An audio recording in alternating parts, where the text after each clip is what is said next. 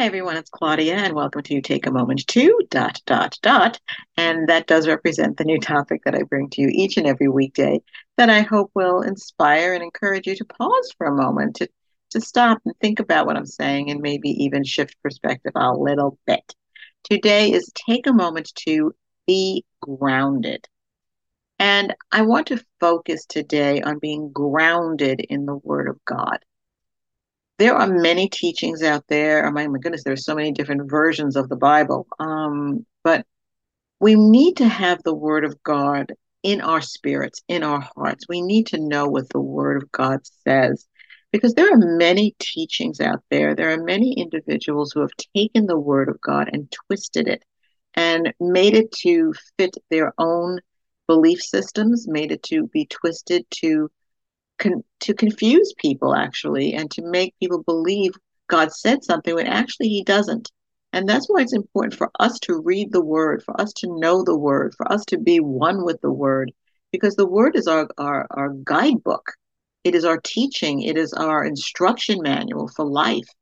And oftentimes people can take scripture out of context, and we need to be able to know the word well enough but even if I mean by the Holy Spirit, we'll know if someone th- when says something, say that just doesn't sit right with me. Uh, I'm going to look it up for myself.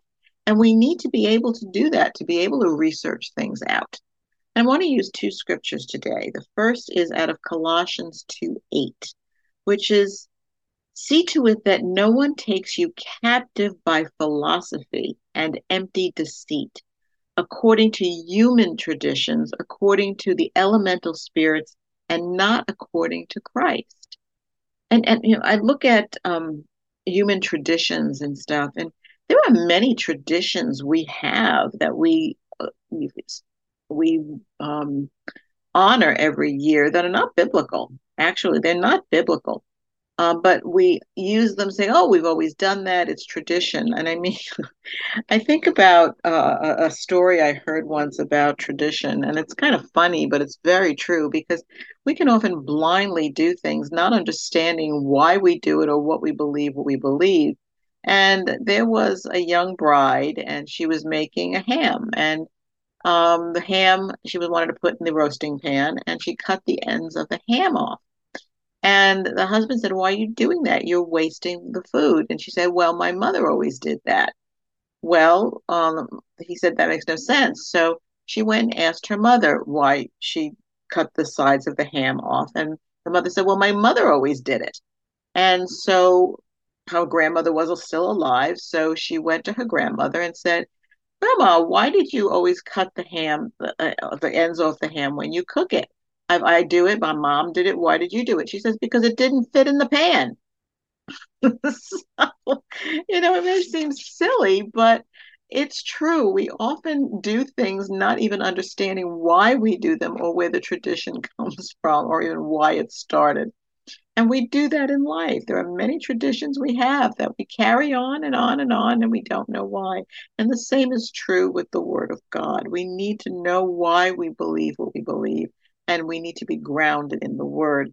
The second scripture that I want to use is out of Matthew 15, verses 8 through 10. The, these people honor uh, one with their lips, honor me with their lips, but their hearts are far from me. They worship me in vain. Their teaching are merely human rules. That's pretty self explanatory um, we can take the word, as I said, twist it to be what we want it to be, and make our own rules.